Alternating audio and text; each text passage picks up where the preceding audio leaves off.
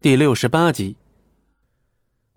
旁边的白鹤两人也并未说话，他们三人一沉默，在场的人肯定都不敢吭声，现场陷入了死寂。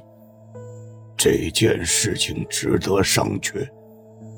如果我们这边调查出来的任何东西，都会迅速的告诉你。至于你最近两天，就先在苏家休息吧。不是，还要和小柔那个姑娘完婚吗？这件事情牵扯到了曹平跟张璇两人。曹平的实力也还不错，而且在队伍里面也很有名望。放到后面去进行调查，也算是给他们一个交代，顺便还能稳定住形势。当然可以啊，随便查。张璇笑了笑，之后搂着苏柔回到了房间，而站在这边的曹平则是满脸铁青。他自然知道这三元老的实力，也知道他们的手段。如果真的查了出来，说不定明天自己就会真的人间蒸发。和旁边的大飞对视了一眼之后，两人的眼中都流露出了一丝凶狠的神色。曹平。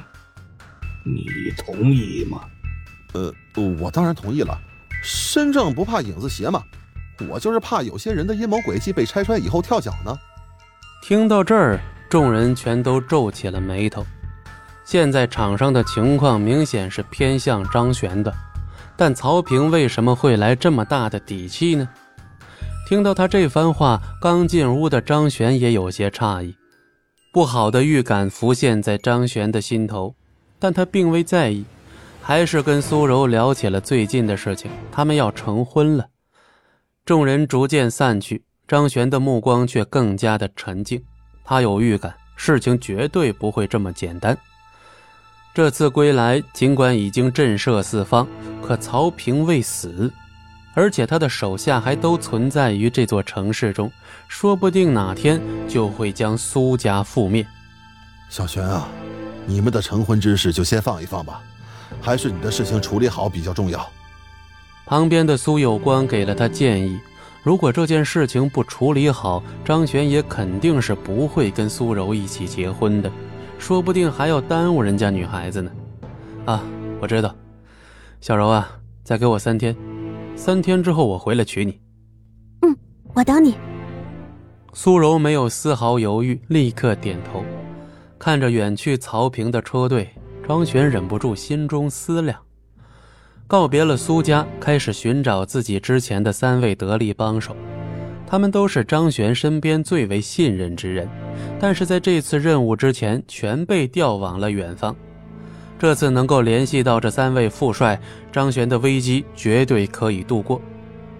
另外一边，在从这里离开之后，曹平的车队加速开始占据了前面的一处通道，后方黑鹰三人的车子也只能在后面吃尾气。曹帅，咱们要动手吗？他们要把大飞送到医院里。躺在担架上的大飞这时候也是心思活络，思考不停。他提出这个想法，触动了曹平的心弦。我再想想。本集播讲完毕，感谢您的收听，我们精彩继续。